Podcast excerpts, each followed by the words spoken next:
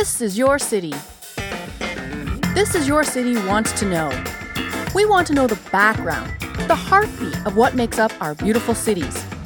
We dig into the backstories from the struggles to the successes of our local entrepreneurs, small business owners, artists, not for profit organizations, and the many, many people who make up the intricate tapestry of our communities.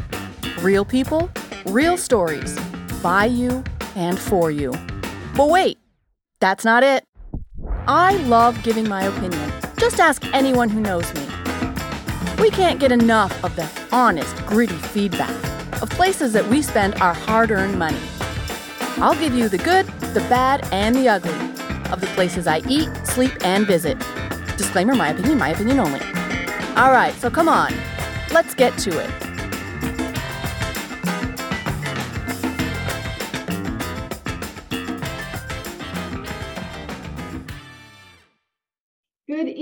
Everyone, and welcome to another episode of This is Your City. I am Kim, your host, and I'm so grateful that you joined in today. You know, those who have been following me, we know I've done some kid sections for little heroes, young kids who make a difference in their community, and I just I can't wait to do more of that. And I've spoken with many interesting, amazing people. But one of the reasons I'm really excited for my guest tonight, Christine Quinn, is because she's a young adult who, when I heard her story, I reached out to her right away and I'm like, yes, yes, can you please be on my show? And she graciously agreed. So before I get into that, Christine, I want to welcome you first. I don't want you just sitting there listening to me jab on. welcome to the show. And I'm so thankful. And you know, it is early. Christine is in in Australia and it's 7 a.m. I believe, right? Yes, yes, it is. You are. Yes. Yeah. So thank you. No, thank you so much for having me on the show, Kimberly. I really appreciate it. But, and like I'm saying to my listeners, young adult, teenager, you've been through some things we'll get into, but mm-hmm. one of the reasons I was so excited to reach out and hopefully have you on the show when I read your story and it was only a small piece of your story that you shared and i was mm-hmm. i was yes i have to have you in today's world globally not in canada not in australia globally mm-hmm. in the last few years specifically, but in the last decade, I would say, the suicide rate for young adults and teenagers is by far, scientists and the medical industry are saying it's the highest it's ever been in recorded history that they can tell. And this is due to a lot of mental illness and, and just depression, things of this nature. And I wanted to hear your story so that others can hear your story because that was you. That was you so long, not so long ago. And it you was. pulled yourself out of it. So that's what I really want to discuss. I mean, we're going to discuss how successful you've become after you've decided to make a big change. I mean, you're you're a mindset coach. Yes. It's Chrissy Quinn coaching. And right, you also consult, not only yes, you. Yeah, absolutely. Coaching and consulting. Yeah, so we'll get into that. But Christine, I is it Christine or Chrissy? Which which one would you prefer? Look, my birth name's Christine, but I mainly go by Chrissy. So either way, you know, it's same same. Okay. Well, you have Chrissy yeah. Quinn coaching, so maybe we'll go with that. Yeah, let's go with Chrissy. Okay. Chrissy, at the age of 14, mm-hmm. by the age of 14, you had seen already eight psychologists. Yes. And that's a lot. And I, I understand that some of your story sits with me, but you were saying that you didn't trust any of them. You had trust issues. You had so many things going on. And I don't want to talk about anything you don't want to talk about or cross any lines. And so we're not going to do that. So you, I'm going to leave you speak more than me because, like I said, I don't want to go somewhere that you're not comfortable with going. What I want you to start off with, if it's okay, take us back before age 14 because it was by the age of 14 that you see you had seen eight psychologists. So mm-hmm. obviously before that that's when a lot of the the issues if i can call it that started. So help us help us understand who you are and, and, and what that was before the age of 14 of course. So it's it's really it's really been an interesting journey. It's been an interesting ride. As i um, you know you've mentioned just now that yeah by the age of 14 i'd seen eight psychologists which I like to share that because there's a big stigma around people going to see a psychologist that it's like, if I see them, then there's something wrong with me. And being able to simply share that, but also the realization of you need to find someone you resonate with. And the reason I kept going through different psychologists is because I didn't trust them. Right. Now, the reason I was seeing a number of psychologists is it was a result of unresolved trauma growing up as a child. Um, and it's it's interesting because every single person that I saw, I, you know, as, as a teenager, there's a lot of people and a lot of parents talk about, oh, my child's a teenager and it's really hard to get along with them. I think there's this normal thing that happens when you become a teenager. And what I'd experienced at that stage was that normal teenage thing, plus, you know, unresolved things that had taken place. And a lot of the people, it actually, they actually reminded me of my parents, which at that stage we didn't have a very good relationship with. There was a lot of, um, there was a lot of resentment there. And any like association with my parents, it was like, no, don't like you, don't want to talk to you, don't want to have an absolute bar of it. So a lot of the time I would go and see someone for one or two sessions and then just say to my mum, no, don't want to see her again. And then I'd go see someone else. No, don't trust them, don't like them. I didn't like what they were wearing. I didn't like the way they said my name. I didn't like the way she walked. Like it was just these tiny, tiny things. And I realized now looking back that I had just built up this big wall.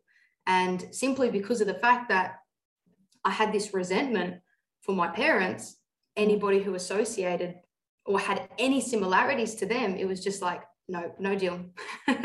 any little thing would trigger you. Yeah. It was basically like little triggers going on. And you probably didn't even notice at the time that those were triggers happening. It was just something like, nope, I don't trust yes. you. And, and I get that. And as a young adult, as a teenager, you know, even under 14, as a tween, mm.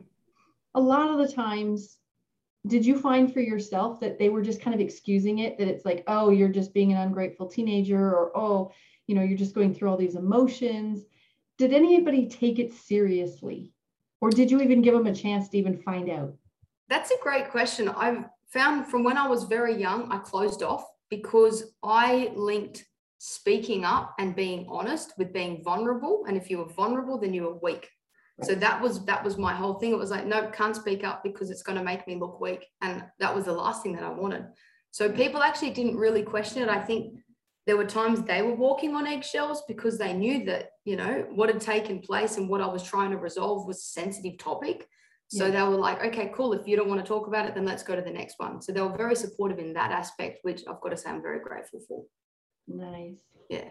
So as a young young child, or not even a young child because mm. we'll go into tween. Let's. I don't know if do you guys call it tweens in Australia too? So not really, to be honest. It's just teen teenagers. But if you call it tweens, so what's the age? Tween is what age group? 12, 13, 12, tween. even 11. 13. Some people are yeah. making, even making it 11 now because kids are developing so much earlier. So early, yeah. So 12, 12 is like a tween. So you're not quite a teen yet, but yes. you're really not a little kid anymore. Yeah, got call, you. They call it tweens here. Tweens. So. I love that. But what ha- tell tell us some of these reactions, these well, I guess it is reaction to whatever mm. was happening in your life. You were angry. You were yes. You had, you know, some sort of disassociation disorder. You were depressed. Mm-hmm. So, you know, some people could look at us and say, yeah, but that's every teenager. But mm-hmm. not every teenager has trauma. Yes. So, with that trauma, and I don't want to get into a lot of that because I know it's a sensitive spot. So, I'm going to respect that. But because things happen to us in life, we react a certain way. Mm-hmm. So, you were obviously pushing people, pushing them and being angry or pushing them yeah. away. At the same time, you needed them and wanted them, but you were pushing them away, right? Yeah. So, when people were looking at you as that young Chrissy, like, were they what was happening? You were sitting. I want you to tell me the story that I read about you sitting on your floor, about these things. Yeah, of course. Get into that because that's of something course. that some of our young listeners are going to say, "Yeah, that's me." Yeah. And so, yeah, of course, got you. So in high school, especially. So if I give a bit of a recap, I pretty much labeled myself as someone that was just dumb from when I was a kid. So at the school that I went to, we had exams from year three, which is like aged eight. Now, I don't know if you guys have exams that early, but I look at that now and think, wow, that's insane. So from year three, I would do exams and then I would fail.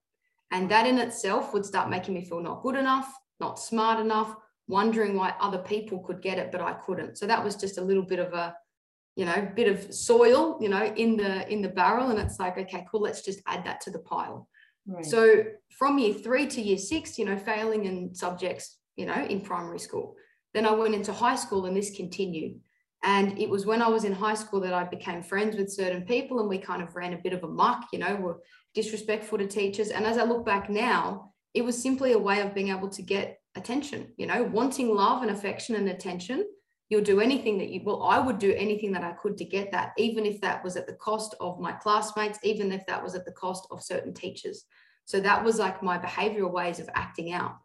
Um, I think I must have been about 14 when I was um, diagnosed with ADHD because they're like, what's going on with Chrissy? She can't sit still, she can't focus. Let's get her on, you know, some Ritalin or some medication. And that was a really good reason of, oh, I can't focus today. It must be the ADHD. That became my, oh, it's because of this that I can't do that. Now, looking back now, to be honest, I don't even know if I had ADHD or if I was simply, there was so much going in in my head, I just had no, nothing left to be able to take on. I would sit there and read a piece of paper and I wouldn't comprehend it at the end of it. So just adding that once again was so frustrating. Then with things that had taken place, I had a lot of resentment and frustration for my for my parents. Um, I'm one of 12 children, and there oh. were times where that's it. You know, I'm one of 12 children, which I've got to say I'm very blessed. I absolutely love my family. I have a beautiful relationship with them all because I had built up walls. And I acknowledge now that I built up the walls. They didn't do it, but I built up the walls.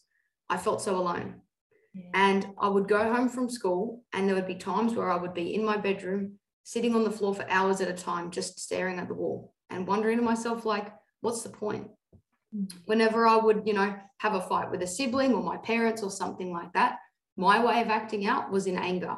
So I realize a lot of, there are some, not, not a lot, but there are some teenagers who you don't want to feel the psychological or mental pain. So people go to physical harm my way of dealing with that was by hitting into my my door so that was my way of lashing out the rage the anger frustration resentment all of that piled in my way was you know hitting the wall and there was one day where instead of hitting the wall i smashed a mirror so imagine this like you know constantly months at a time mum and dad would think i'm upstairs doing homework and i'm just sitting on my floor questioning what's the point of life and not knowing what i could do to get out of it so one day I smashed a mirror. I remember looking, there was shards of glass in my wrist, there was blood dripping on the floor. And I just thought to myself, how can I live like this? Like, I don't want to feel like this anymore. Like the pain was so bad. And I kept questioning life and the purpose of it. And I'm very blessed there was a teacher at school who always listened to me. You know, she was amazing with being able to listen when I needed to talk to her. And she knew of someone who could actually help me, who it wasn't like the normal women psychologists that I had seen, yeah. but he was actually a priest.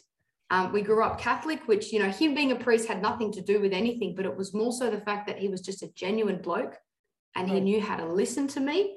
And there wasn't that association, like all of the psychologists I'd seen reminded me of my parents. He was different. There was something about this guy. He was just different. He was just a normal bloke that I could have a conversation with.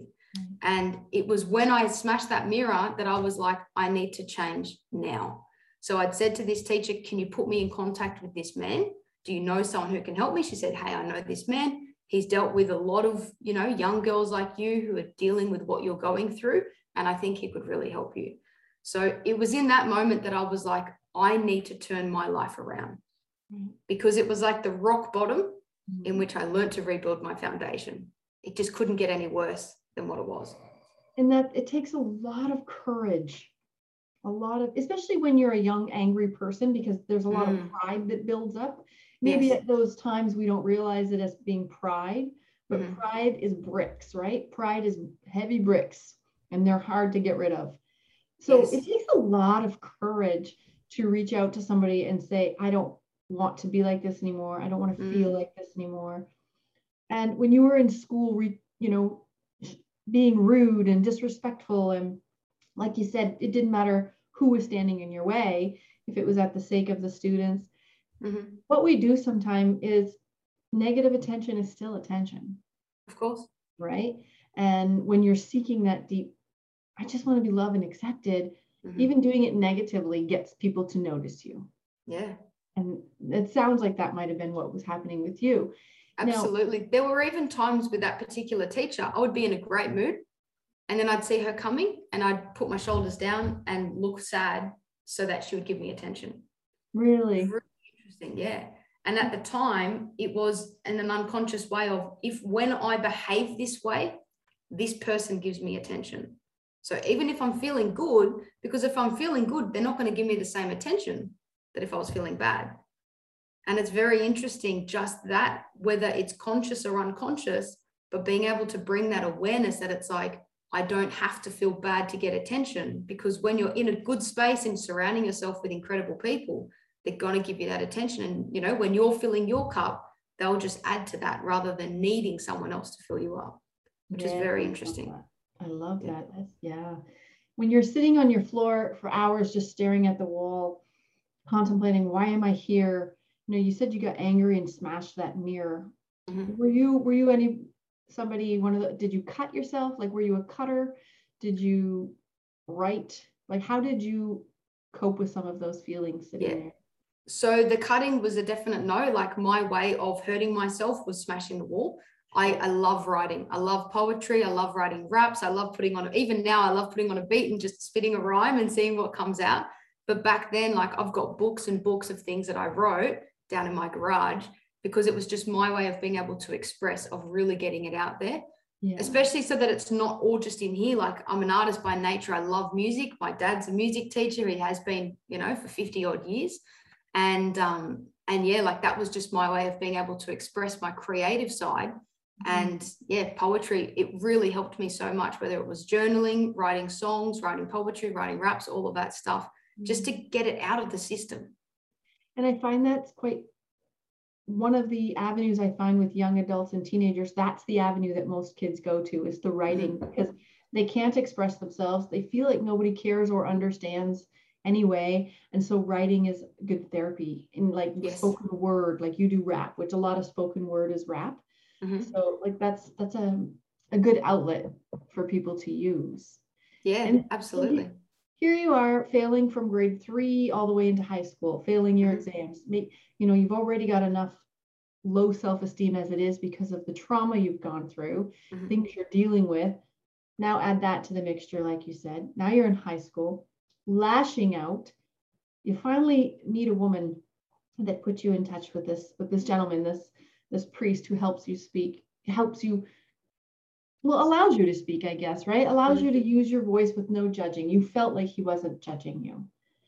What what were the words that he he said to you that helped you say yeah i can do this. I can talk to this guy yeah so i think one he created a really safe environment that that made a massive difference the things that i actually did with him or that i worked through with him is we literally worked on setting up routines and habits and systems to help me with control so there's a few there's a few things one of the things that he said which has stood out to me incredibly is chrissy when you genuinely forgive, naturally you'll forget. Mm. And I never understood that until I learned to genuinely forgive. And it's not that you forget what's taken place. Of course, if you've experienced something in life, you're never going to forget it. But you can forget the power that it had over you, the severity of it, like the high charge that you link to it, because there is no, like, every situation is neutral.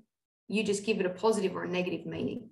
So I look back and the things that have taken place, they no longer have control over me. And I'm actually so grateful for everything that's happened in my life because I realize I wouldn't be who I am today without experiencing all of it. Right. So that was that was one thing that he said is Chrissy, when you genuinely forgive, naturally you'll forget. I love so, that. And I, am going to have that when, when I have this edited, I'm going to have it above your head there. What everything is neutral unless we mm-hmm. give it the power of a positive or negative. Yes. Never heard it like that before. I love that. Yeah, and it's it's ultimately the way that you perceive it, right? The way that you perceive it. And so some of the things that that we did together, so he would get me to implement the tiniest of things, which at the time didn't make sense. now I look back on it and I'm like, wow, it was these small things compounded that helped to change my life. Now, hand on my heart, if I didn't work with this man, I wouldn't be here today. But how did you muster up that? Say, I'm going to listen to him. I'm going to do it because you're an angry kid. Mm. You're an angry I hit kid. a threshold. So I hit a threshold and I knew. So, as I'd said before, it reached that point that I was like, I can't live like this anymore. The pain was so bad that I knew if I didn't seek help, I would do something stupid. Right. Yeah. And it, the pain was so severe that I was like, there are happy people out there. I see happy people out there. At the time, I would get jealous, but what sets me apart from them? It's what they do with it. Mm. So when I started seeing this man who created in an incredibly safe space, and he had shared with me, Hey, I've helped people like you to be able to get over this. Do you realize that you're actually able to get through this with the right, you know, with the right structure? And I was like, okay, cool. I trusted this man enough to say, like, because of the fact that the pain was so severe, I just said to him, Tell me what I need to do and I will do it. There was no question, there was no second question asked. It was like, Tell me what I need to do to not feel this way anymore and I'll do it. So we set up little, yeah. No, sorry. I was going to say, like, there was simple things like, as soon as your alarm goes off, get out of bed, right? Working this mm-hmm. muscle of self control every single morning, as soon as I got out of bed, I would do 100 sit ups. Now, what's that in comparison to what I'd been through? All this was was training around setting up certain habits. If you can control the small things, you can control the big things. Yeah. The mindset. This is what he was teaching me having discipline. Don't mm. put sugar in your tea. Don't put sugar in your coffee. Have your tea black. Don't put milk in it. Now, when you think about like these are just tiny things, but the compound of that was magnanimous. Wow. Yeah, just controlling these tiny things. What's in your control? And the other thing also is when you get angry, Chrissy, when you get angry, instead of punching your wall and hurting yourself, get down and do push ups until you can't move anymore. So there's still that exertion of energy, but not in a way that would harm me. So I started to change and develop the relationship with when I would get angry, it's like, it's okay to feel this way. Anger is an important emotion to feel, you need to feel it so that you can process it and then you can let it go. And that's exactly what I did. So instead of getting angry and lashing out and punching my wall and then beating myself up and saying, I don't love myself and I'm hurting myself, it was, it's okay to feel this. I'm going to process it and exhaust myself and do as many push ups as I can until I literally can't anymore. There were times when I was at school, I would get angry. I would excuse myself from the class, go into the bathroom, and just do push ups or sit ups until I was exhausted so that I wouldn't hurt myself or so that I wouldn't lash out at the teacher or any of the students. And it was with his guidance and support that it didn't just happen overnight. It was a small thing that I compounded over a number of, I think I saw him for about two years. So it mm. was, you know, every fortnight we would, or it was every fortnight. I think it was at first every week, then every fortnight, then every month, you know, over a period of time. It wasn't always consistent. And then it got to a point, it was like, okay, cool. Now you're a butterfly and you can fly and go on your way we don't need to, to see each other anymore. It was absolutely incredible. That's wonderful. Now I did I did pick up something and maybe maybe it's nothing, but you had mentioned that a lot of those the, eight that you saw before were a lot of females and this mm-hmm. was a man. Do you think yes. that that had anything to do with it? Look, I'm not too sure specifically. Like as I'd mentioned, there was resentment for both mom and dad growing up. Um, just highlighting now I've got a very beautiful relationship with them and I'm so grateful for them and everything that's taken place. And I realized looking back, they were doing the best with what they could, with what they knew, right? Exactly. So just the, the if they knew different and they knew how to execute different, they would have done that. And that's okay.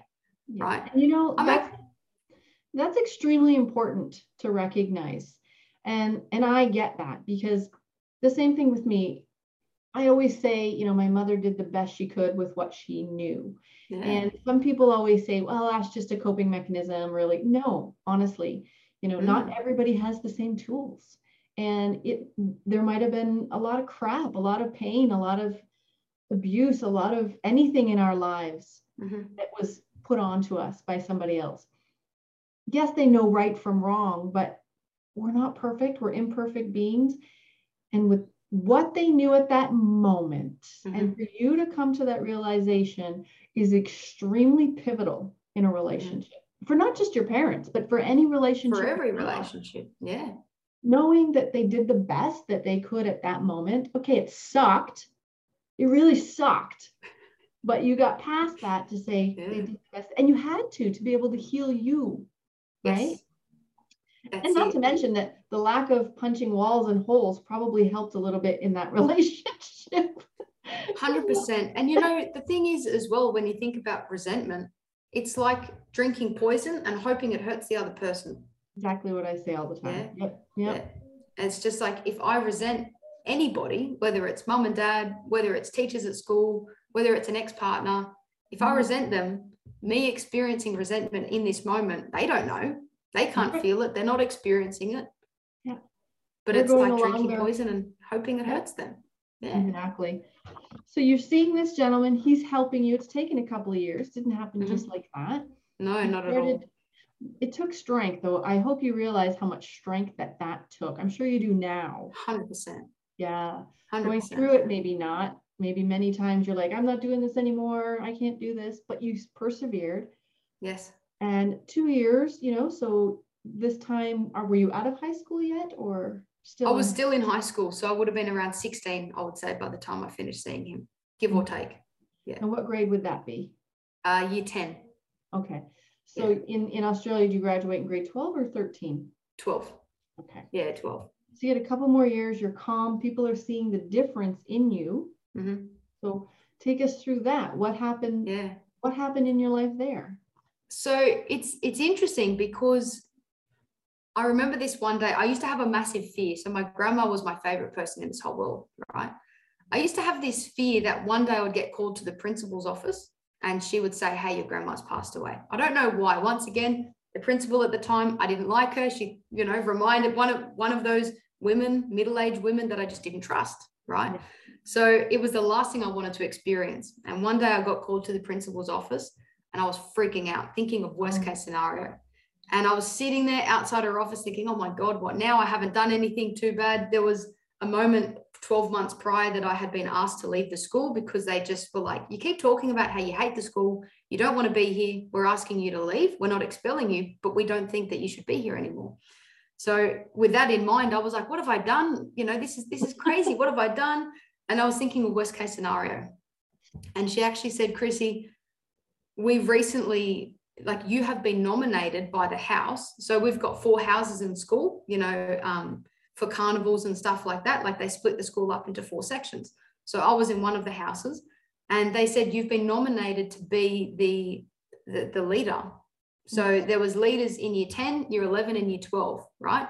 So the team leader and then the vice captain and then the house captain in year 12 they're like you've been nominated to be the house leader for next year. And I want to ask you, like, are you willing to step into that role? And it was amazing because other people saw something in me that I didn't really see in myself.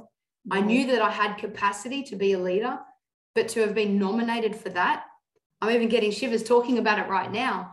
It was just a moment that I was like, oh my gosh, people see something in me. People want me to be in that position.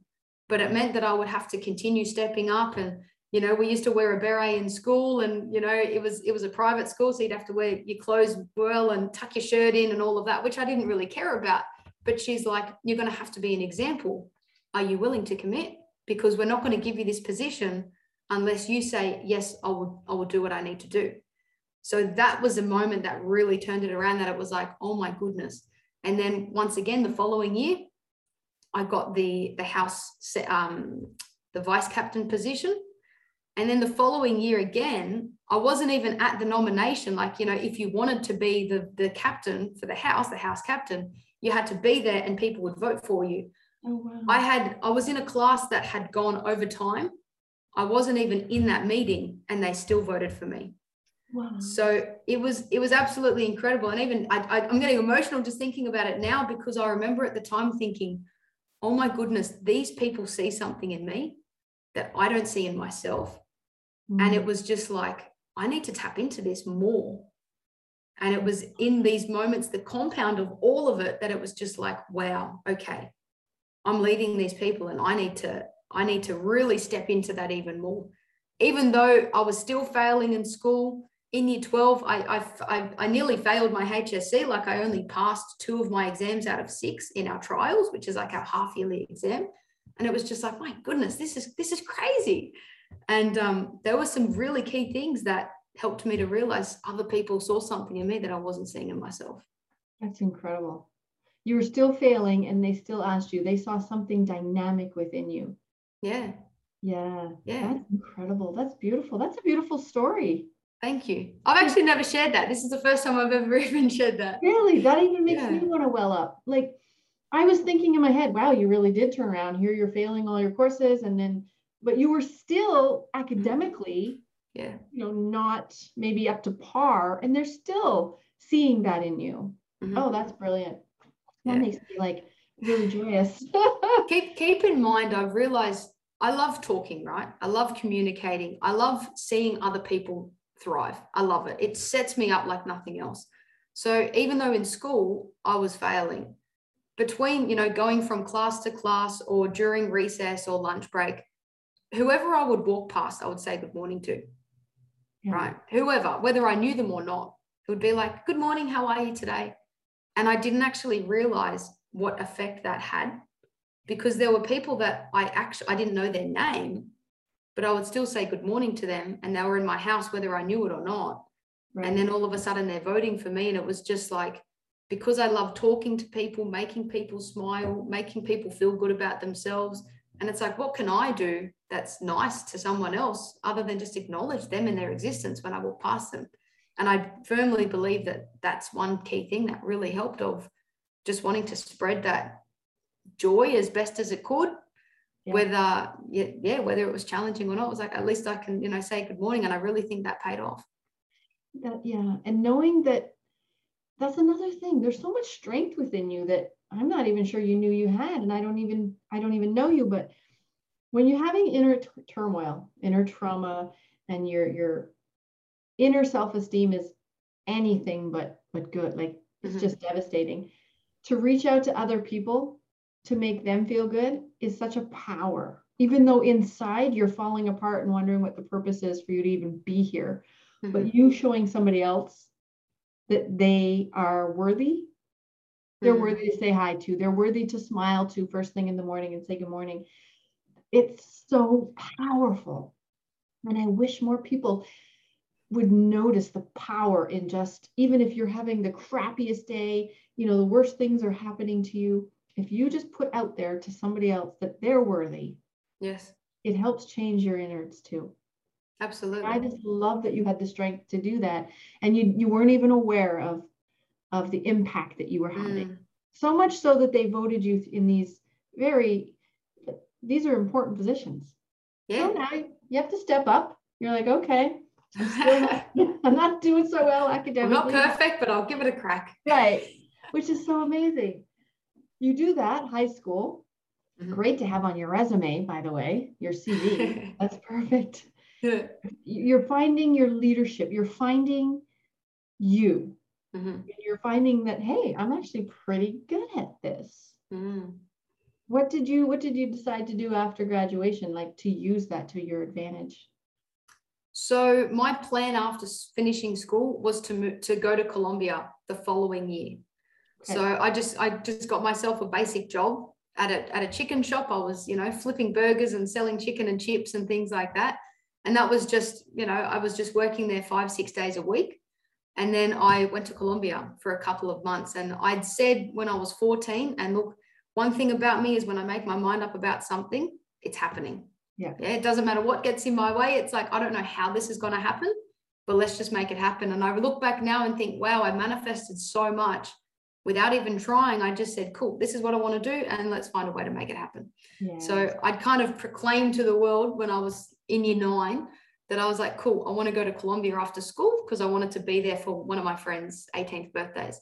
So I started working at the chicken shop, started saving as much money as I could. And then the following May, I went to Colombia. And the funny story with that is, I didn't actually book my ticket until two weeks before I left. I didn't know the how. It was just like, I'm just saving. This is my plan. This is my goal. And then all of a sudden, cool, let's make it happen. And even the mum of my friend, she was a bit reluctant for me to go stay with them because she'd met me when oh, I was oh, yeah. when I was a teenager, and she was like, "Chrissy's not the best influence," and um, because because I'm friends with both sisters, so my friend, you know, there's two of them in the family. The older one said to the mum, "Look, mum, Chrissy's changed. She's had a massive turnaround. She's going to be okay. She's not a bad influence anymore." Um, and it would actually be amazing. And now I call her Mamita Dos, which is mommy too, um, and I have a, an amazing relationship. So they became like my second family. So I went to Colombia for a couple of months. And then my plan when I got back was to save up as much money as I could. And then I just wanted to just go back over there for like six months, just, you know, and do whatever. And then when I came back to Australia, I got a, a temporary job that turned into four years where I I was very persistent with applying for this particular job. It was in collections. So chasing people for overdue debt, which right. my brother had previously worked there. He told me about the whole investigation side of it. Growing up, I always wanted to be a, a police officer. And that really, like, I didn't want to pursue that at that time, but that really connected me because I was like, wow, this is like police work. It's investigation, finding people that have skipped and things like that. So my brother shared with me about that job, and I kept applying for the job, which I didn't get. And there was one lady, my old boss, Crystal, she kept seeing my application come through, but they weren't hiring. So I think I'd applied maybe three times. And there was this one day, I remember that it was, she called me on my birthday, 23rd of October, 2013. And she said, Chrissy, I've seen you sending through, you know, your application. They're not hiring at the moment, but I've got a potential job opportunity. It's not the same, but you could start here and then you could move there if that's something you're interested in.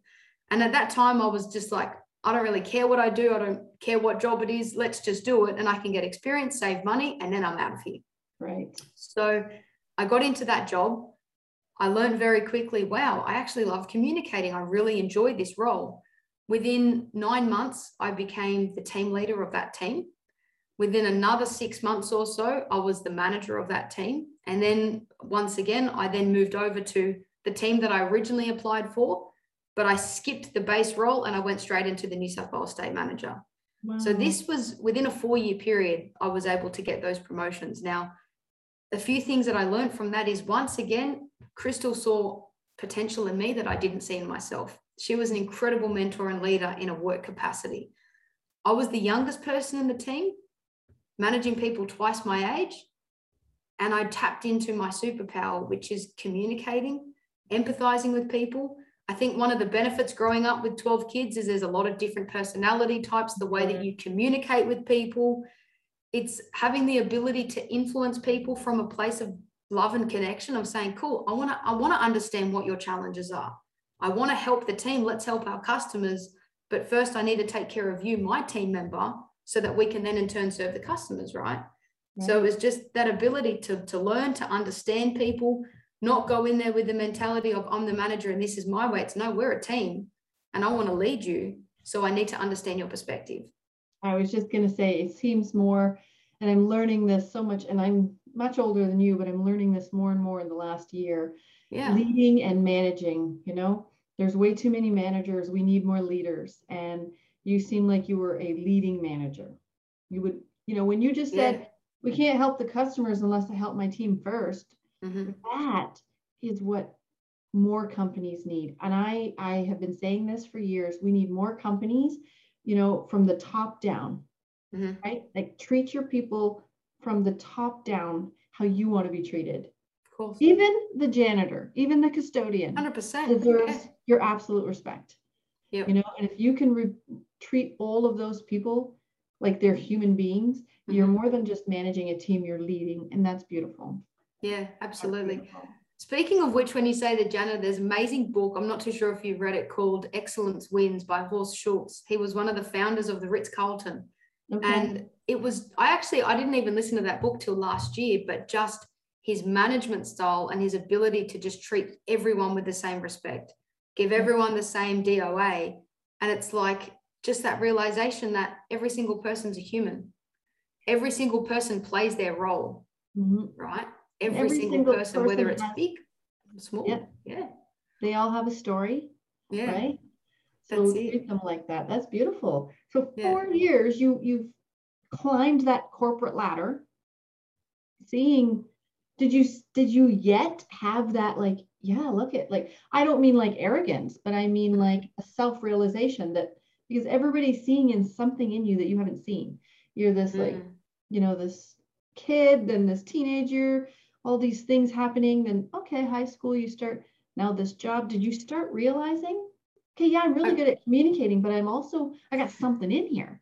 Yeah.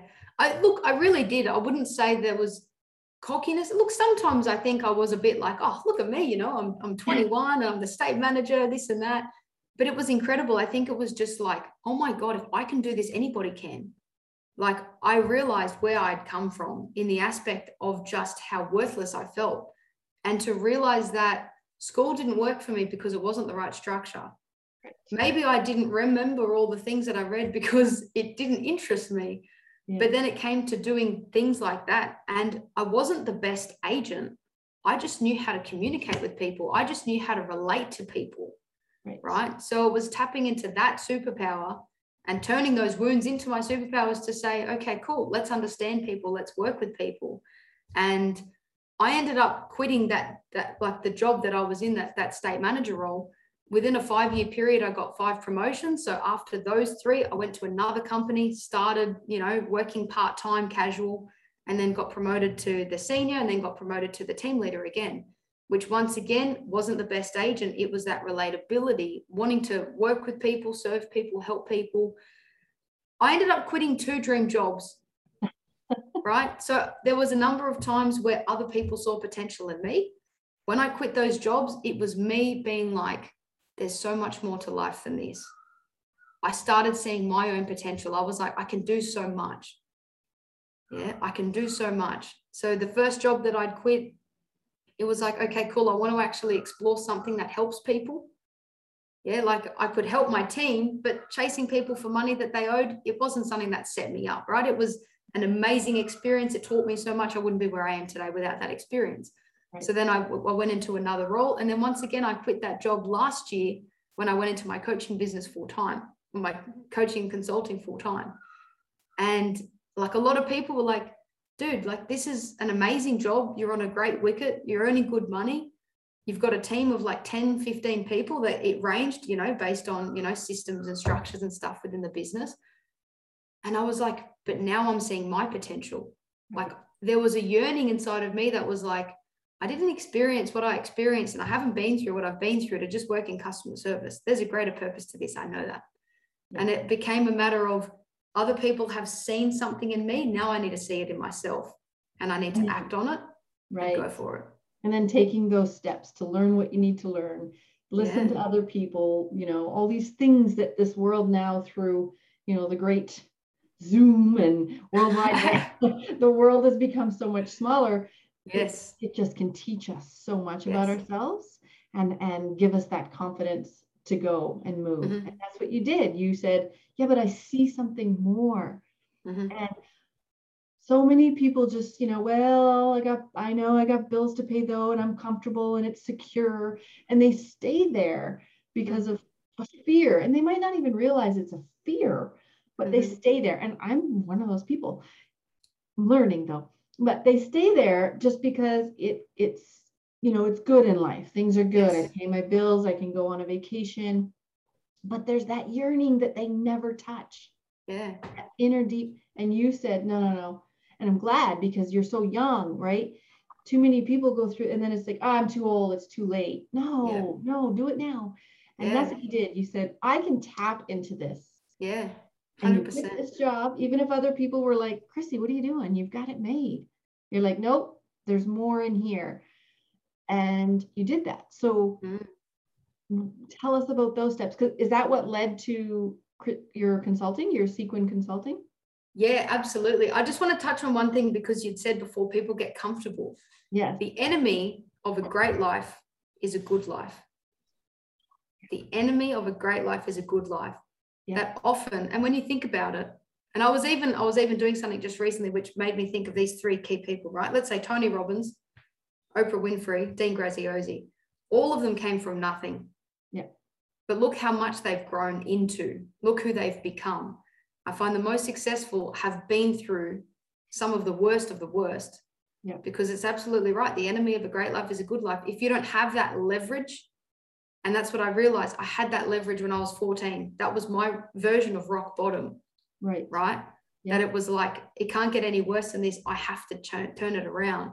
So it's whether you get forced leverage by the universe or whether you give yourself leverage and say, I need to put myself in the position where I need to tell myself, if I don't change now, I'm missing out on everything, connecting to the pain or the pleasure.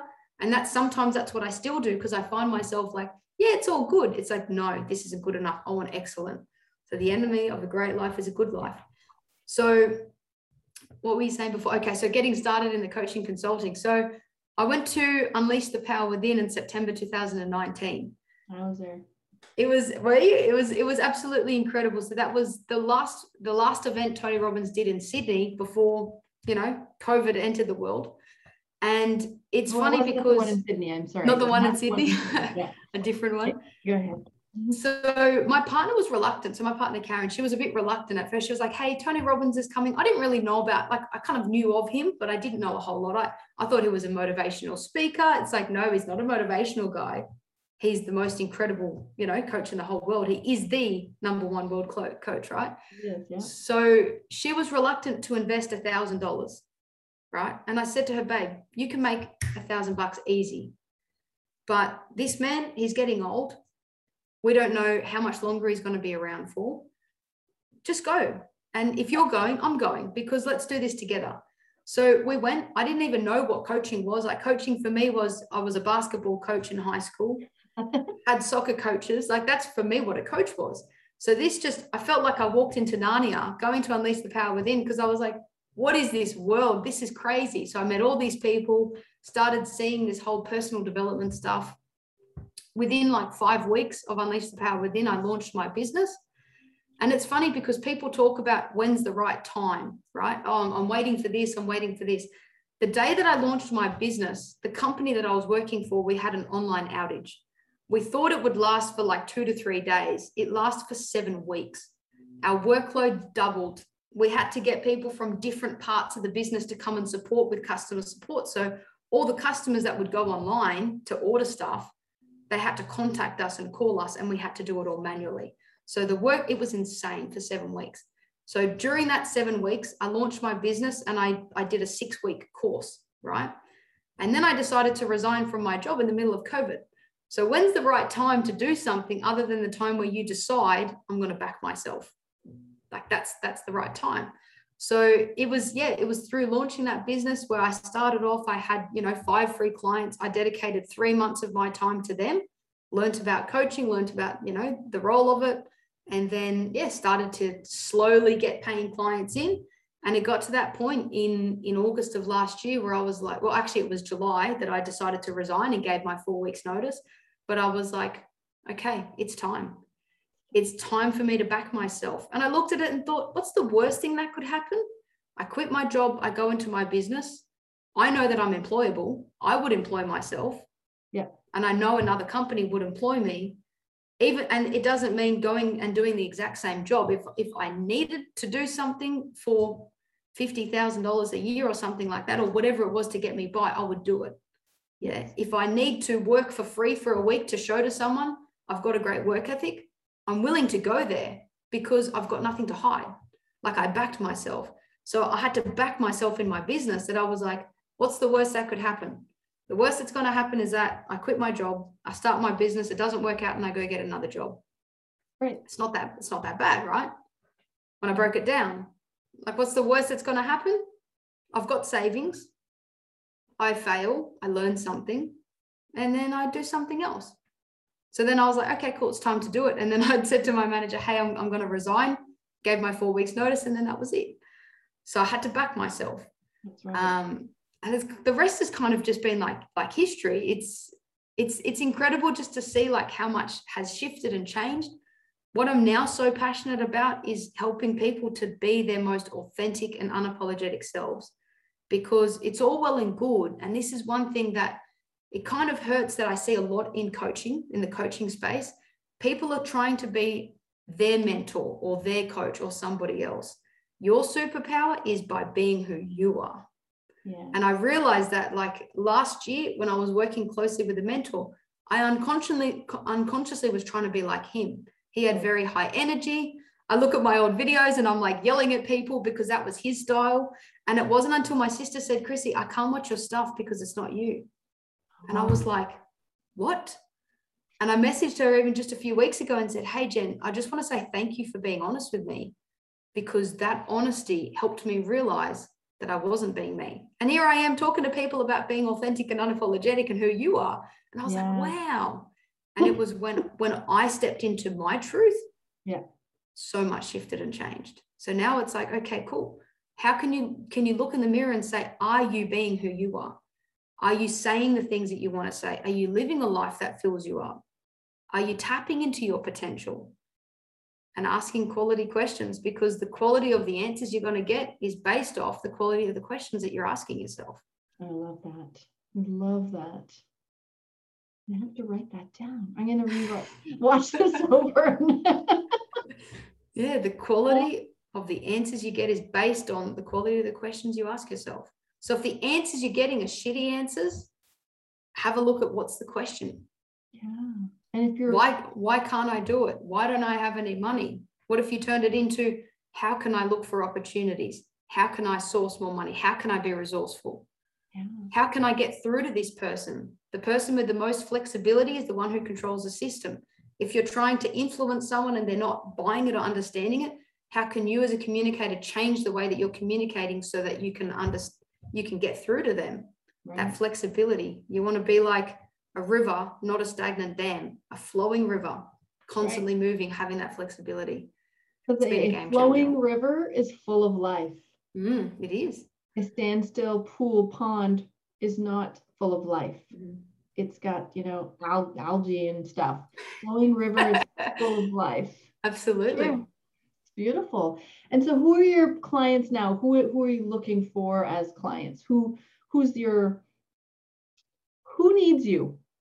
Who needs me? Yeah. All right. So I'm so passionate about working with aspiring entrepreneurs, right? People who know that there's so much more, but they're stuck in a level of mediocrity, like what I was. Yeah. I didn't even know what coaching was back then. I knew there was something, but I didn't know where to start.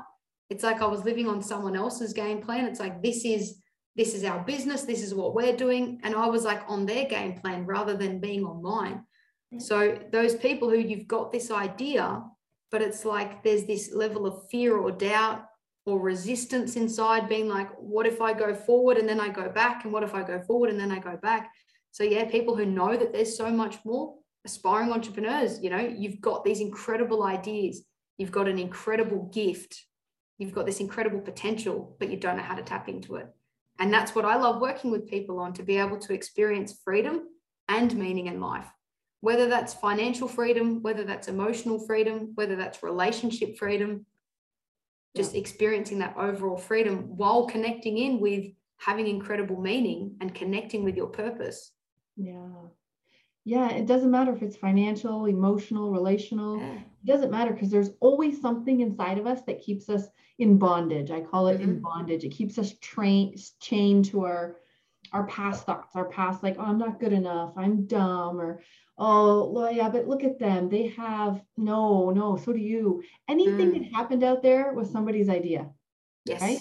Somebody Yes. had an idea, and they weren't all of these, you know, you know, old money or the smartest people on the like you mentioned, Tony Robbins, Oprah Winfrey, Dean, like somebody had the idea. Why not you? Mhm. Why not you? And Absolutely. you're one of these ones who help people tap into that. Yeah. That's I love near where I live, it's in a place called Brighton-Le-Sands. The airport's just across the water from here. And I love just seeing the planes take off. And it constantly reminds me that there was a point where the thought of traveling overseas by air was insanity. That's right. And just the thought that now it's so normal. Even Bezos and you know Richard Branson have brought to normality of people going into space, even though it's you know it's very expensive, but it's possible. It's going to become part of the norm. And I've been listening to Richard Branson's Losing My Virginity and just hearing this man talk about the first time he held 10 quid, yeah. that he was like, that was the most amount of money I ever held in my hand. And to look at this man and see him as a multi billionaire, it's yeah. just like, what's the difference between you and him? Yeah. He had an relentless ability to believe in himself and just keep doing and being flexible. And there is no failure, only feedback. And put people first. Yes. Because he, he puts his employees first, he looks after them. That's right. Yeah. When you put people first, you will succeed. Mm-hmm. When you don't make it all about you, you will succeed. And I love that's what you're doing. And you've said it a few times here. You just, you love helping people. You love bringing out people's potential, people's, you know, worth. Mm-hmm. And that's you putting people first. Of course, that's, it's that's what's going to make you successful. It's really all about like the way I look at it is I'm on a mission to create as many ripples as I can, right? The power of one. Think about this for a quick moment. Tony Robbins, there was one man who brought them that turkey on that Thanksgiving, right? If it wasn't for that one man, millions of people wouldn't be impacted. It's the power of one, right? So that one person, the one person that you can help, whatever the, the magnanimous ripple effect is, like that's the mission. How many ripples can I create today with this flowing river? That's incredible. That's beautiful. Yep. How many ripples? Hmm. And so do you have you don't have a book or anything yet, do you? You have your actually you have your how to step into your authentic the I've got that small I've got that small book. I'm mm-hmm. actually I'm in the process. So the plan for 2021 is I've got a book that I'm in the process of writing still called Turning Pain into Purpose. That's still a work in progress, but it is part of the 2021 goal. So we've got three months left. So that's going to be done by the end of the year. But right at this moment, it's just these little ebooks that I've got. That's all right. That's all right. You have a purpose and a plan. Yes. And it looks to me from what I've learned of you here that book will be it's done. Happening. And you know what? If it's not done in three months, don't put yourself down. Just extend your goal, but don't keep extending it. Of course. Meet it, right? Yeah, no, 31st of December, it's it's happening. I started a book last year saying it was supposed to be done, and it's been over a year, and I get tap into that. I gotta tap into that. That's it. One of one of my clients, I started working with her two months ago. She'd had this idea for six years, had been working on stuff on and off, started working with her, and her book's soon to be published. Awesome. It's just that once again, you know, tapping into that, what's your true authentic self? Like let's link more pleasure to it than pain. Right. Because it, you know, previously it's the pain of what if it doesn't work? What's going to happen? What if it's a failure? Rather mm-hmm. than, hey, you know, let's link this pleasure to it and the people that she's giving the book to, we've put the date in. When I was first speaking with her, I said, Cool, what do you want this done by? And she's like, January next year. I said, Nah, come on. This has been on for six months, like for six years. Right. You know? And I said, The book, the, the people you want to give the book to, it's her, her niece and nephew. When's their birthday? October 13. Do you reckon you can have it done by then? Let's do it. I would love to do it. Like, this is what I want to be able to do for them. So, once again, it's just finding what's important to you how do we link pleasure to it so that you then do what you've got to do? Within two months, so much action's being taken just with the right strategy. It's incredible. And, and sometimes we need people like yourself to help us with that push. And that's why it's important to get the right coach. Yeah. Let's I get your book done, Kimberly. Yes. Let's get it out there. Gosh. But I, you know what? I, I, I love the fact that you're so young and you're doing this and you're so determined in yourself, in your own heart, in your own mind, you're determined. And I, I, just I want younger people to come to you for coaching. I really want some of the younger generation, the young adults to come to you because you know, it's not a cliche that you, mm. you're our future, right? Like it's true. And yes. so there's a lot of young people out there this time, this age that we're living in, it's so difficult. I would never want to go back. Mm-hmm. I mean, it hasn't even been that long for you, but I'm sure, you know, I don't, I'm glad everything happened that happened because it's made us who we are. But course. I don't want to go back, but today it's just so much more difficult in a different way. And I think that the young adults and the young, you know, the older teenagers, they need guidance mm-hmm. because I just feel so many people are lost right now. And you being young and who've gone through it and who has had your own personal trauma and personal pain would be a great motivator for young people to go and, and have you as their coach, as their consultant to push them forward And I just you. love that. And I just hope that there's some young people, you know, with a spark in their heart who can reach out to you and say, okay, show me how you did it. Because mm-hmm. I can too.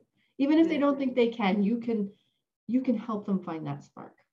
Of course. It's simply um, like we're we're all full of this potential, right? It's just tapping into that.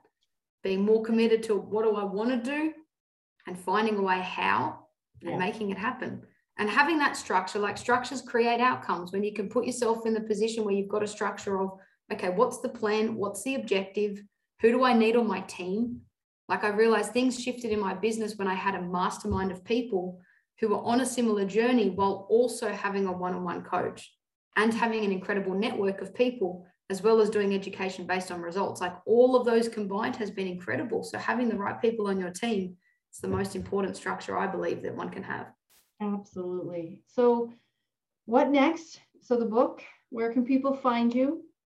So, on my Facebook, it's Chrissy Quinn. So, C H R I S S Y and then Quinn, Q U I N N. Um, if any of your audience would like to reach out and have a conversation, I would love to offer them, you know, a one-on-one strategy appointment just to see where they're at and what it is that they're truly wanting. And even just connecting, you know, just start following me. You know, let's have a conversation because it all starts with a conversation. Yeah, it's just that power of one, one conversation, whether that means working together or simply, you know, getting insights and implementing them. That's it. I would I'd love your audience to to know that they're able to just reach out and start with a conversation. It all starts with one. That's beautiful. Thank you. And last, you know, I hear some people ask this question sometime on different places, and mm-hmm. sometimes I ask it, sometimes I don't. But I, I feel like I want to ask you because you've been there. Because okay, what advice other than you know just do it because mm-hmm. that's a lot of advice and it's great advice yeah. just do it is great advice but what advice would you have for you know somebody just exiting high school not knowing what to do with their life what advice would you have for them for someone leaving high school yeah where life is starting to happen now you're not a you have to now find your way mm-hmm. knowing that clarity comes on the journey and I don't want to respond with just do it, but allowing yourself to take some time. And I missed a massive snippet of the story, but what I would suggest is give yourself some time to be silent, to mm. maybe go for a walk in nature, to sit in a beautiful park and just journal or explore, and ask yourself the question what is it that I want? Or what is it that I need the most right now? Because I found so much clarity when I was in my silence and a lot of the time we can get so consumed with the busyness of the external world, you know, the busyness of having a partner, having a family, having friends, working, and yeah. just taking that time for you to ask yourself that question of what is it that I truly want? And what's just that one step that I can take? What's just that one opportunity? I realized with what I shared about Crystal offering me that job, it wasn't for the role that I wanted, but because I was open to an opportunity it opened so many more doors. I was looking at one door, but this other door I walked through, then there was like 10 doors inside. So knowing that you don't need to wait for that final outcome, but when an opportunity opens up, give yourself that awareness of what's actually there and ask yourself the question while you're in the silence of what do I want and what do I need the most right now? And trusting that intuition. Love that. Thank you. Thank you so much for taking the time to be with us, Chrissy. Um, I'll have all the information up on, on the podcast and on the YouTube channel and how they can reach out for you and out to you. And um, I'm hoping some of my listeners, especially the younger ones, will reach out to you. Amazing. Thank you so much. It's been my pleasure to, to share my story and to be part of this podcast with you. Thank you so much. And to my listeners, thank you so much for tuning in. I truly appreciate you. Without you, I don't have a show, so thank you. And as I always say, don't forget to share, like, tweet, download, subscribe, I don't know, send a pigeon, whatever it is you have to do. Make sure you tell everyone that they should be listening to This Is Your City. Thank you. Stay safe and stay blessed. Thank you, Chrissy. That's everything for you. Thank you so much.